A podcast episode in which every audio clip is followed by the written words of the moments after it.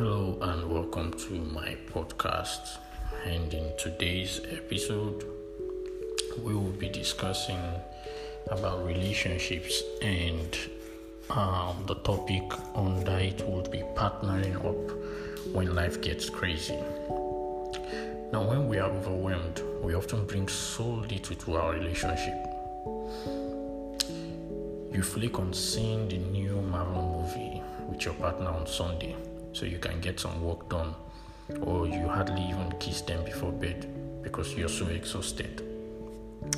The right equation is to be, be your best and most loving self at home. So, the strength of your bond gives you strength to handle everything else.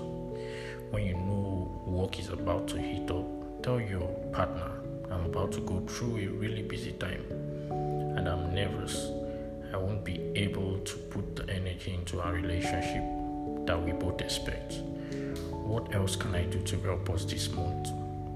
The solution may be to cut back on social engagements or to schedule breakfasts together instead of dinners. You know, you end up missing. Always ask yourself if you're putting as much into your relationship as you are into your career.